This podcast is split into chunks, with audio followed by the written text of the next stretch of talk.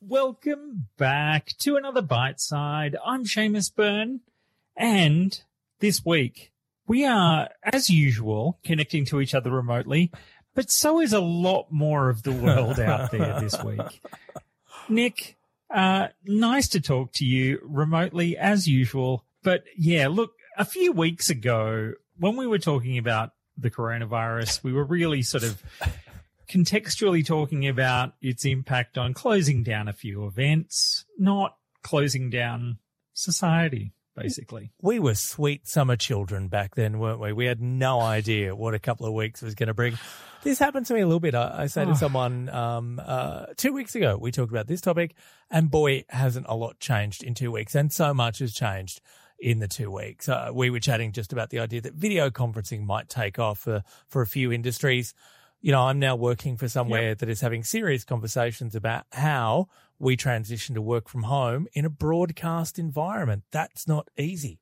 Yeah. And I think that's it. You're right. This, this conversation started around that whole idea of, uh, you know, how can we better, uh, better visit other places when we can't necessarily go there. But now it's, it's not like giving us the function to visit places because it's like, well, nothing's open. So how do we now transition everything we do uh, to a kind of mode of operation that means we can do it within our own little hermetic bubbles and um and just get on with life as best we can. And i mean it's it's you know it's kind of right. I, in some ways i'm like i'm pleased that everyone is you know obviously apart from some of the crazy things happening in supermarkets please everybody don't panic buy anymore it's going to be okay.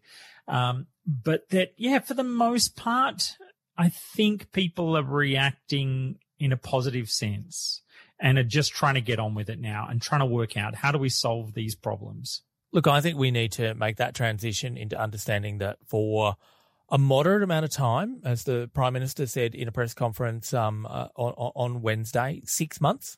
Six months is when we are looking at for a lot of these big changes. We need to transition to the idea that this is just the new normal for a while. And, and, and we need to Yeah. just get on board with that and get it going. And it's an interesting one because I know when you and I were talking about this um th- this topic, we we kind of jokingly said tech's time to shine. There's a lot to unpack in that statement because we are putting a lot of requests on technology. We're going to be putting a lot of hopes on technology, and we're going to be putting a lot of pressure on technology. And it remains to be seen if technology will rise to the challenge on this one. But maybe we should talk about some of the really, really good stuff that we have been seeing.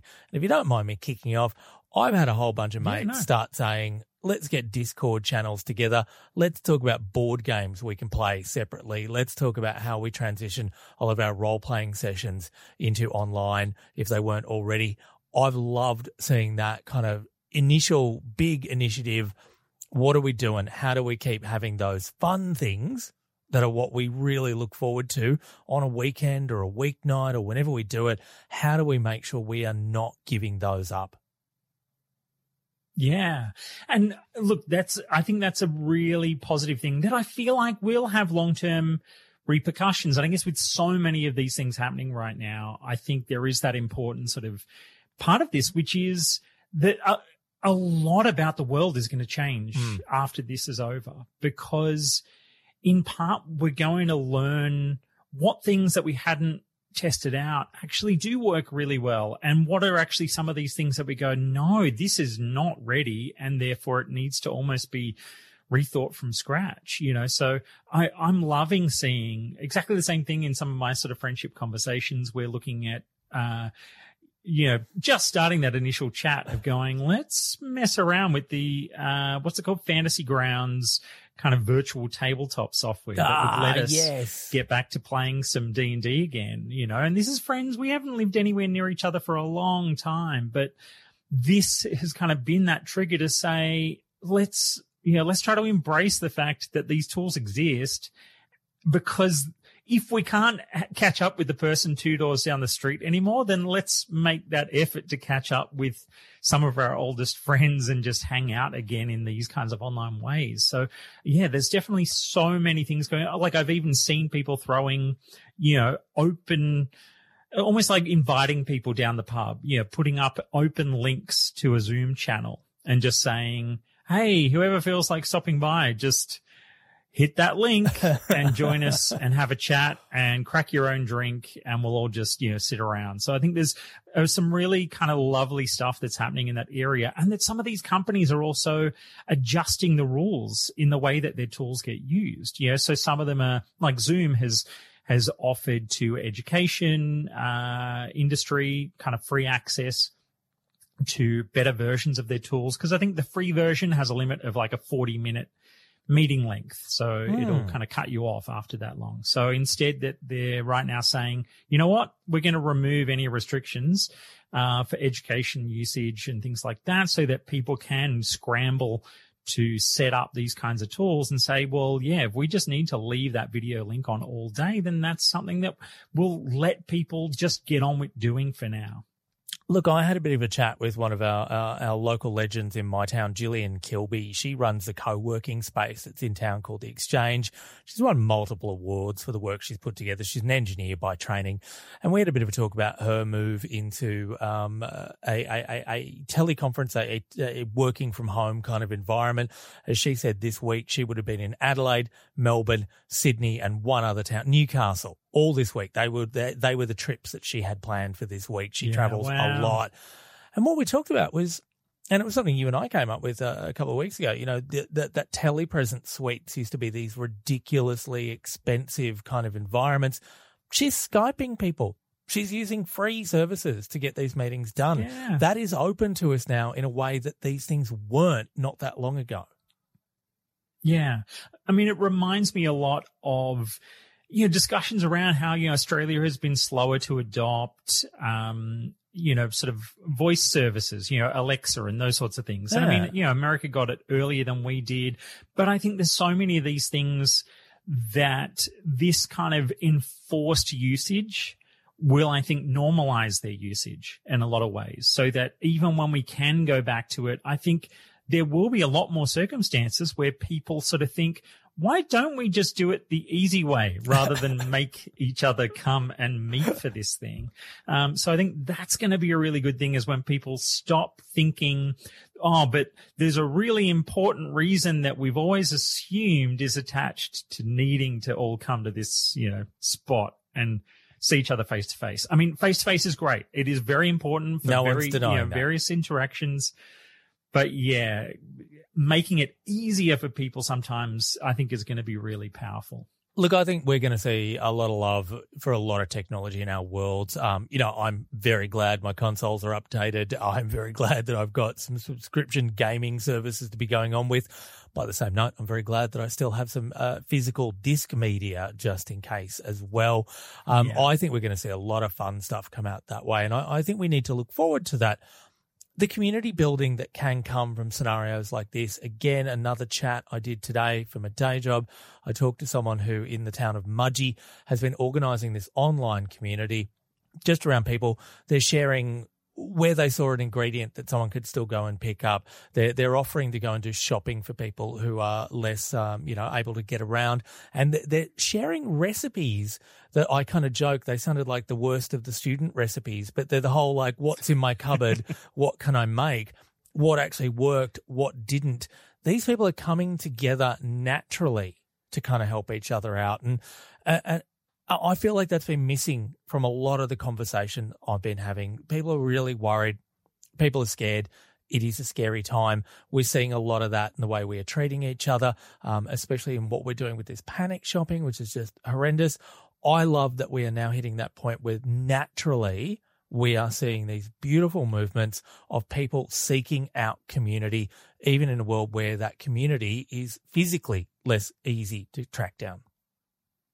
Yeah, and look, I signed up for Nextdoor for the first time just ah. recently. It, so it is the you know social network that is focused just on people who actually are in your neighborhood. Um, and yeah, I just signed up just to kind of check it out. And this was even actually before any of this stuff started flaring up. But what's been really interesting is to see that, you know, it is not the domain of just sharing random links that people have bumped into to kind of, oh, cause I, this is a fancy looking image. Therefore it must be true that you can gargle salt water and vinegar, um, to make it go away. It's like, no, don't share that crap. But this is Nextdoor has been lovely seeing people, um, offering all, you know, just that you know, if anybody needs somebody to come and check in, let me know. If you need someone to go and get you some stuff and drop it at your front door, just let me know. It's like uh, even people kind of creating these pamphlets that sort of would make it easy to like letterbox drop your neighbors and just kind of leave a message to say that you're you know, you're healthy and willing to kind of go and help people out if they need a little bit of help. So there's so many of these nice kind of little gestures that, yeah, that are taking place, which is, yeah, really, really helpful. Um, and look, even on the conferencing thing, actually, I've noticed, um, I think here in Australia, the arcade down in Melbourne is running a digital conference, uh, as like a half day uh, digital conference. You know, and clearly we've lost so many conferences, especially in the games industry mm-hmm. in sort of recent mm-hmm. times. Um, but what was lovely was even just seeing the announcement of it was the kind of moment where you think, oh my God, like so many people who aren't even within the Melbourne vicinity and would never have been able to go to a networking event down there and get these lessons about sort of independent games development are going to be able to tune into this thing online and again, it's just a different beast. But a lot of people are going to get value out of the fact that some of these kinds of organizations have said, let's hold something online because we can't do the kinds of things we've been doing before. Look, you mentioned uh, Nextdoor, and of course they are um, uh, doing a loneliness survey at the moment as well. I actually interviewed. Um, I missed that. Yeah, yeah, yeah. yeah. So uh, I don't know if I've got the details in front of me, unfortunately, but they're actually working across the UK, I think New Zealand, and here uh, to try and have a look at what loneliness kind of means to people yeah. in a digital world. Um, so Nextdoor are kind of doing some very interesting bits and pieces at the moment. You touched on something that I think we may well see a really big explosion in online education. Now, obviously, universities and um, you know uh, schools are staying open. I think that's fantastic. Universities are pushing to online classes a little bit more, and so are some schools as well. But I mean those kind of short course, fun Udemy style online education. I'm wondering if when people are at home, when they've got some time to spare, if we might not see a huge explosion in that. That's a really good point. And, and I do feel like actually this is sort of incumbent on, and it's funny, I say us, but I'm, again, we're both kind of shifted slightly out of the day to day talking about technology stuff. But, you know, as people who know the online space well, I do think it's really important to start helping people actually see what's possible. You know, yes. I think I wrote a, a, column sort of earlier today, uh, about this issue that, um, yeah, we are the best placed people to help people even know what's possible because people have been taking tech for granted for a long time now in the sense that the smartphone revolution happened. It changed the world.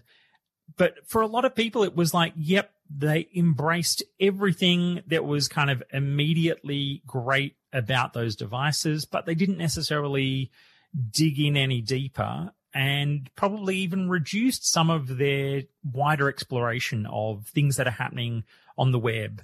Um, again, especially in the, you know, in the Facebook era too.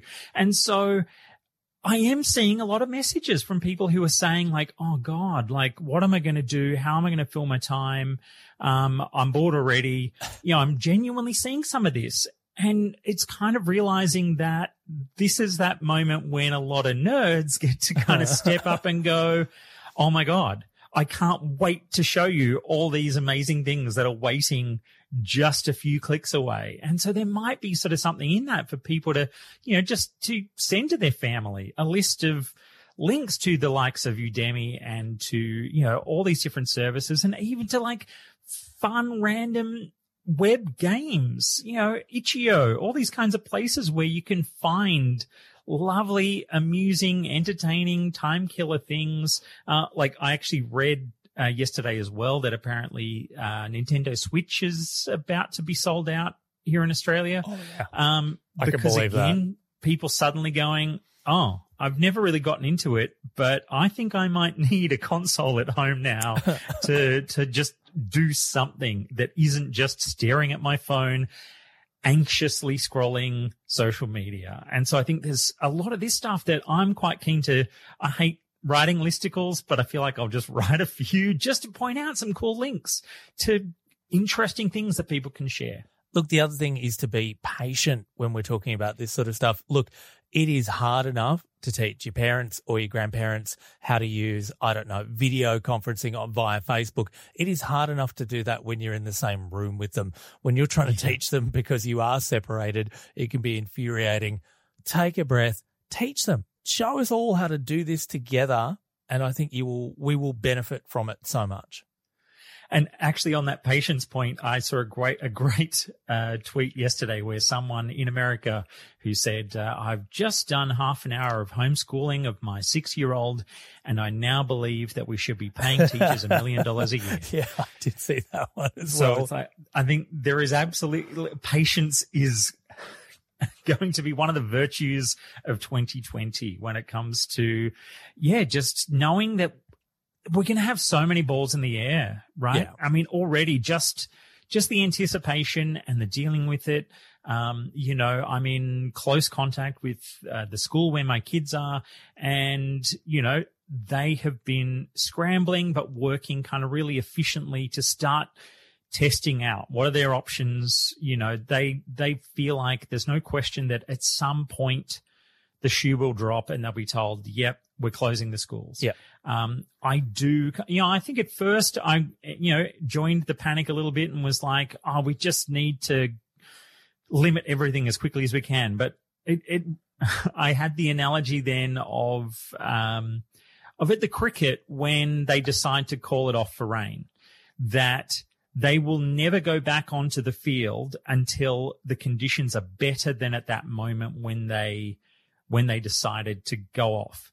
And so it's it I think there is that feeling that they do not want you know if they decide to close the schools, it's like they could be closed for a really long time, depending on how this plays out. And so it is really hard. And I think I saw a good description today where someone said, you know, closing for four weeks and then just kind of opening up and then having a, a big re-triggering kind of spreading. Yep. We don't want to have to open and close and open and close and open and close. So it makes sense to delay as long as we can, but that I'm seeing that that is giving the, the educators the time to start testing things out while the students are there together to be able to kind of really explore what's going to work, what's not. Let's prepare everybody really, really well. And even to have those conversations, you know, the, the, the kind of, you know, the emotional conversations with the kids to talk about sort of how this all feels at the moment, what it's like to be going through this. It's wonderful to actually see how resilient kids are. Like they're, of course, they're just cracking jokes in the playground about it all and they're just rolling with it. And like, you know, is the temperature 46 degrees yet or whatever the two degrees more situation is? Like they're all just champing at the bit to be kicked out of school. so look, we did hear from the Prime Minister, schools are remaining open. Even he would acknowledge that that is for the moment. We don't really know what's going to happen. You said this could be quite a while.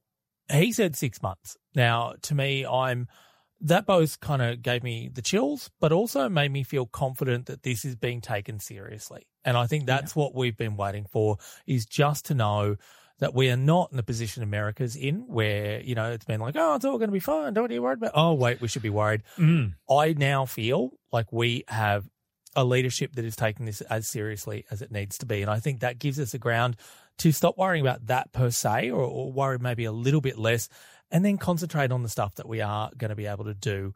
Um, and that might mean changing our world around a little bit, but you know, this is what we're talking about now.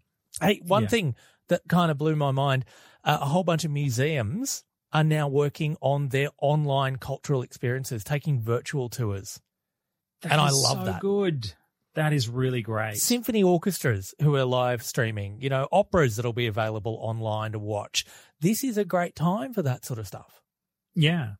And look, I mean, um, this is certainly one of those things where you think it might be that, you know, it might not be straight away, but it might be one of those things that does encourage more people to order themselves a VR headset for exactly those huh. kinds of experiences, you know, where again, for a while it'll be, you know, we all know we've got umpteen bloody TV shows and movies in our watch list that we've never gotten around to. If if somehow everything shut down, um, and we're just having to watch some stuff, then there's a lot there. But people might hit that point where they think, oh, I just heard about this cool tour that you can take of some museum, and it it works best if you have a VR headset because then you feel like you're in the room. Suddenly, that idea of transporting ourselves somewhere else could become the kind of thing where it really does break up the the monotony of being in your own home. So, you know, I think there's again so many of these kinds of elements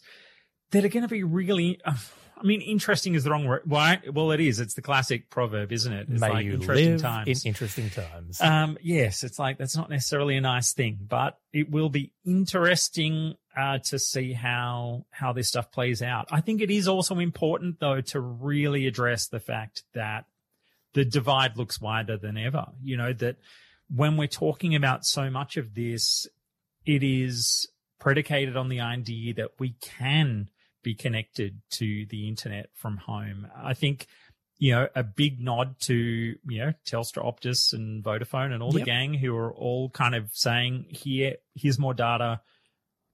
Just, you know, we're going to try to make sure that nobody is stuck for data, uh, in the wireless sense.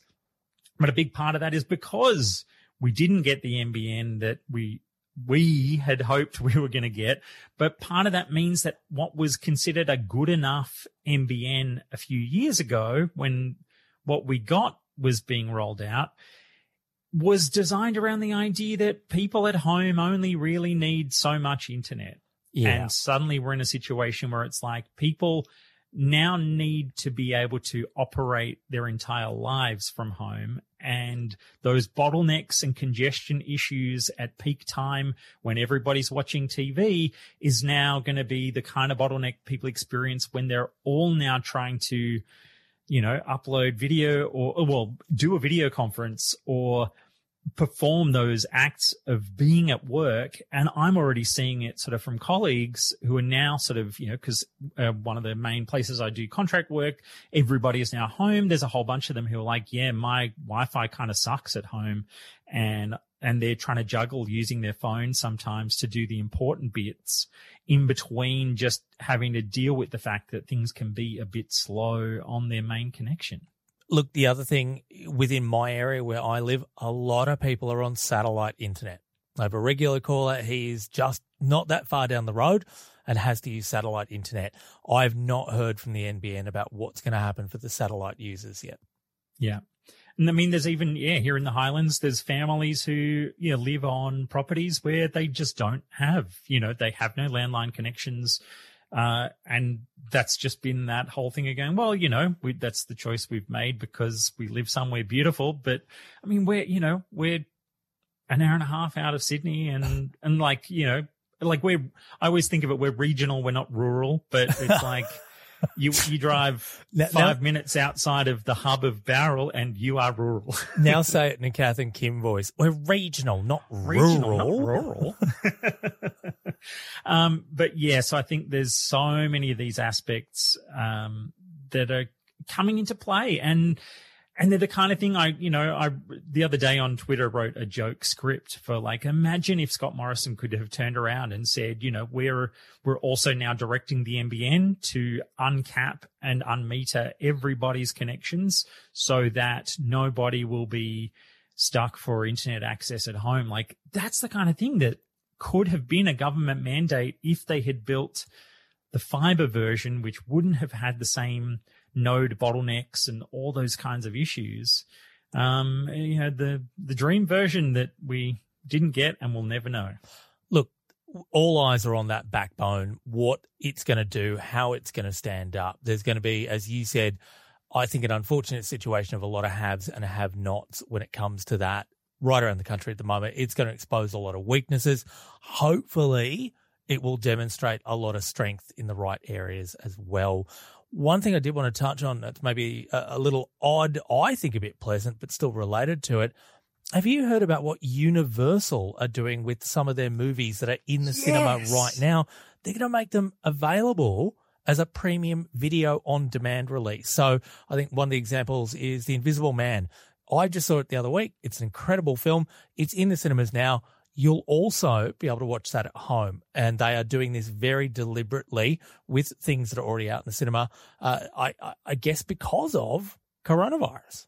Yeah. And look, I I mean, I love it. I remember a few years ago, and a few years, oh my God, realizing it's probably a decade ago, right? Yeah. Uh, Kaleidescape. Do you remember oh, that yes. super high end video kind of streaming service? But but again, it was kind of pre-streaming. It was even, it was the idea of you could tell it to download you whatever movie you wanted, but it was in very high resolution and it was the kinds of things that would be in cinemas. But like it was so, so super niche for very high end home theater users. Um, I think this idea is fantastic. To, you know, and, and again, the kind of thing that they might go, oh, well, let's just do this more now. You know, give the cinema its one or two week first opening weekend window, then having this premium priced rental option. You know, again, it's like you can't buy it yet, but if you want to invite some friends around and watch the movie together on opening, you know, within its opening window, then yep. Hang out. Though, of course, don't invite your friends around if you're in not isolation. Just yet. No, no, not just yet. Uh, do uh, give it some time. But as you said, premium, yeah, it's 20 bucks idea. to rent. 20 bucks to rent. It's not cheap you know, this isn't that kind of like, oh, I'll just get it because $1.99. They yeah. are making you pay for it. But I think it's clever. And, you know, Kaleidescape and other similar services, it's not that long ago that they needed dedicated set tops to be able to yes. do this, not just an internet connection. Yeah. And, and to be able to know now, if you've got your, you know, great 4K, you know, HDR TV, then you're going to have a great experience watching a brand new movie um, yeah, being streamed in a really nice way. So I think it's a great idea. And again, it's a perfect time to test the theory because, you know, it's like they are always reluctant to do this stuff when it feels like they're stealing from themselves. Whereas this is a moment where it's like, guess what? It's, it's over. Like cinemas are closing. It's a massive issue right now. Some of these, you know, yes, they're delaying some movies that were going to come out, but this is perfect where you go, here's some movies that are kind of hampered right in the middle of their release. Like I didn't get to go and see Invisible Man. Totally wanted to. Here it's fantastic. It is. I hear a bunch of it was like shot. Well, I think the house that is, I've heard there's like a house that's kind of quite a feature of it. It's, it's over in Kiama. No, really? That's, that's what I heard. Oh, I haven't verified it. Heard it on the internet though, so it must be true. Must be true. Yeah. Must be um, true. But yeah, so, you know, I'm like, totally, if that thing turned up for me to rent in the next, you know, few days, I'd be like, um, well, yeah, I did want to catch it. So why not? Why wait another three months? And I think some of the other good news we need to take away is that James Cameron has had to put the Avatar sequels on hold. So there is great news. just great news. Just I feel so good about that. Oh, you know, Pandora is safe once more. Oh God, I forgot that was the name of the planet. Because they opened Pandora's box. Oh, God, I got it. I got it. Thank you. Okay. Hey, let's move on a little bit. Yeah. You wanted to give me an update on Sonos. Yes. So we did talk about it um, probably a month or so ago. Mm. The the whole issue where they were telling people, you know, uh, we'll give you a discount if you want to upgrade your old system. Um, but if you upgrade it, we're going to kill your old system, literally brick the hardware and make you throw it out. Um, lots of dissent, lots of people upset, people saying, look, it's one thing to say where, you know, these are going to be outdated. Um, let's, you know, let's offer you a discount and then let you hand me down that to somebody or whatever it might be.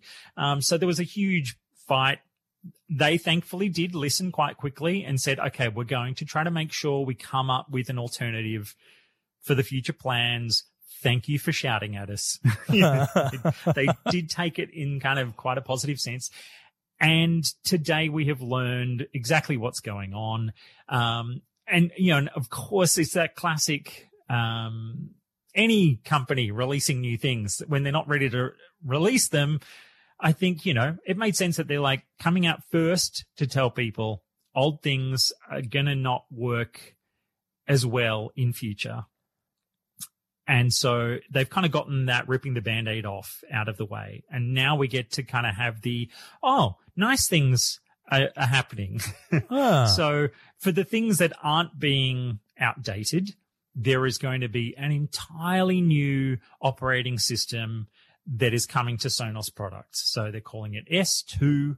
Um, and it's essentially going to update everything that can be updated in the e- ecosystem with things like high definition audio and a whole new sort of app that is going to work in a whole different way. Um, all sorts of new features and new interface options uh, that the older devices just didn't have the memory space to be able to handle. So it is going to create this kind of split in the system, but based on all of those things that everybody was upset about, what they're doing is maintaining what they're going to call S1, which is the sort of the old version of the ecosystem. And you, you know, the two things will not be able to talk to each other, which is one of the things they sort of said when they said we're going to find a better way to go forward. But the idea will be that if you still really want to have those older speakers in your house, in your home, um, then you can run the two separate apps independently of each other so that those other speakers can still do their thing. And then your newer speakers can do the latest and greatest things that are going to sort of keep evolving from here. But it is that whole, you know, we debated the whole thing last time that, that it's that legacy aspect of wanting to maintain old things, but also wanting to move your new things into the future. How do you kind of draw the line in the sand? Um, and that audio gets treated so differently to everything else. Um, and yeah, it's kind of nice to now see this is why it was happening. There is some really cool new ideas sort of, you know, coming next and that, that from here we can now very clearly see the pattern of the old stuff, okay, that's going to live over there. It's not going to get updated anymore, but it's going to keep doing all the stuff that it's been able to do up until essentially the start of 2020. And then all the hardware that's been released over kind of probably the last, you know, three or four years, really, that's all going to be part of this sort of future rollout of cool new stuff. Look, I know how important Sonos is to you, and I, I don't mean to sound ridiculous like that, but you've been uh, very brand loyal because you've really regarded them as doing the right thing. So I know that you you were pretty well ticked off is probably the polite way of putting it when you first heard this. It sounds like you found you found what they're offering now to genuinely be good. Yeah. So look, and the way in which we now use those older speakers that we have in our house um, is that they are essentially the kids' bedroom music devices. And so in that sense, it's like, yep, okay, if we cannot flick a switch that turns the whole house onto party mode, which is probably the main way in which rem- keeping everything fully integrated, that's kind of one of the main things. The other is probably managing like alarms and different things from a, the one central app for every speaker in the house.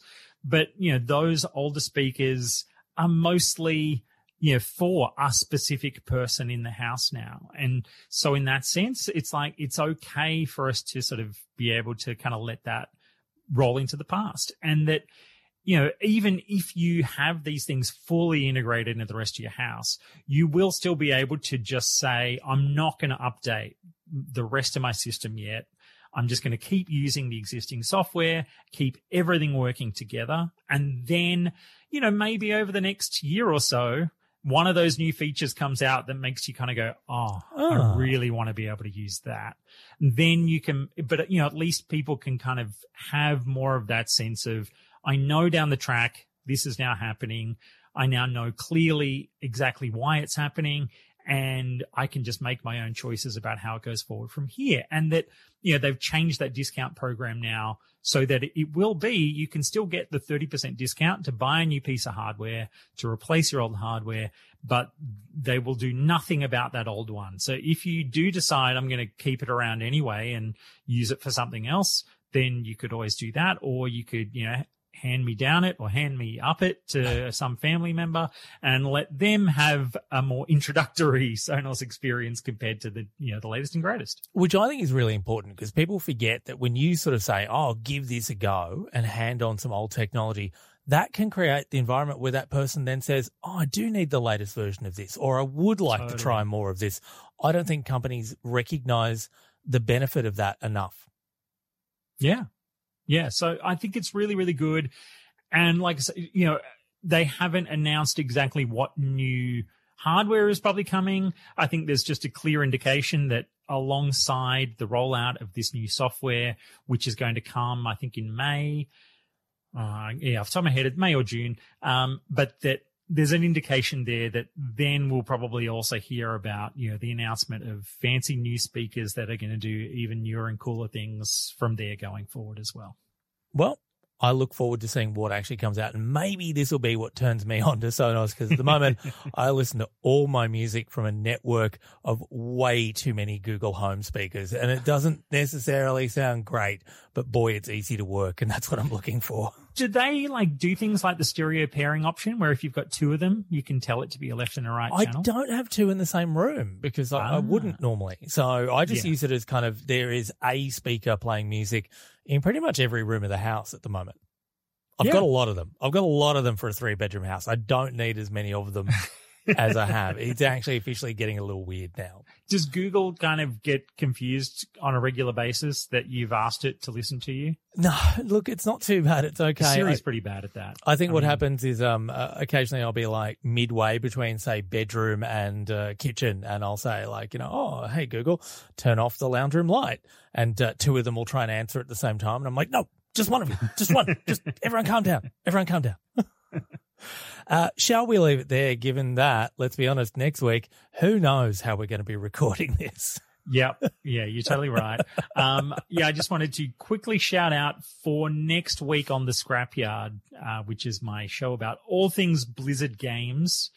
Uh, big deep dive on the new Hearthstone news. So they made some massive announcements today, um, about what is called the Year of the Phoenix. So each year they, they announce all the sort of cool new um, cool new stuff that's going to be happening for any given year. But often it's just, you know, it's just new cards and new things like that. This year, there's a lot of big things being overhauled. Um, you know, ranking systems, um, a new, uh, playable class, which has never happened in the history of Hearthstone. So kind of lots of cool stuff. So I'm going to be catching up with a couple of other Hearthstone nerd games journalists to dig deep into that one because it is very exciting for us Hearthstone nerds.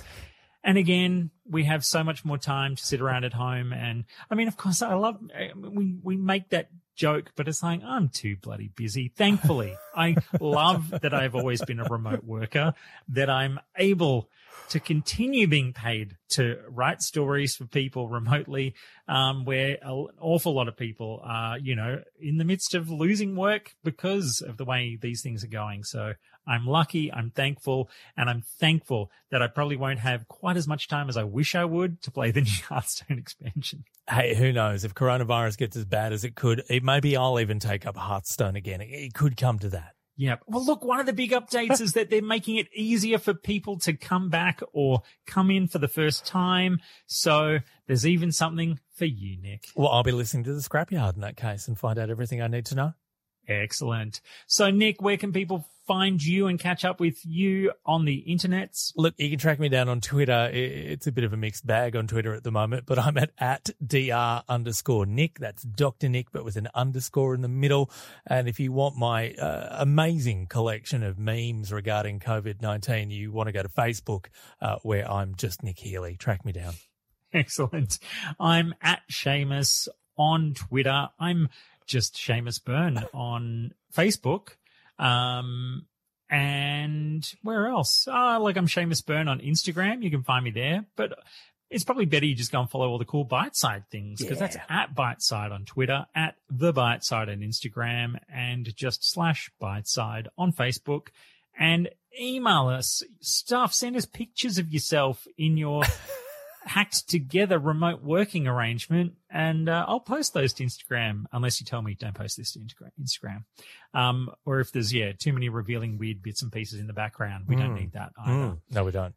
But yes, email ask at byteside.com. I think I said you can email us. Went off on a tangent, didn't say the email address. Ask That at helps. byteside.com. Seamus Byrne, until next week, thank you. Thanks, Nick. Take care.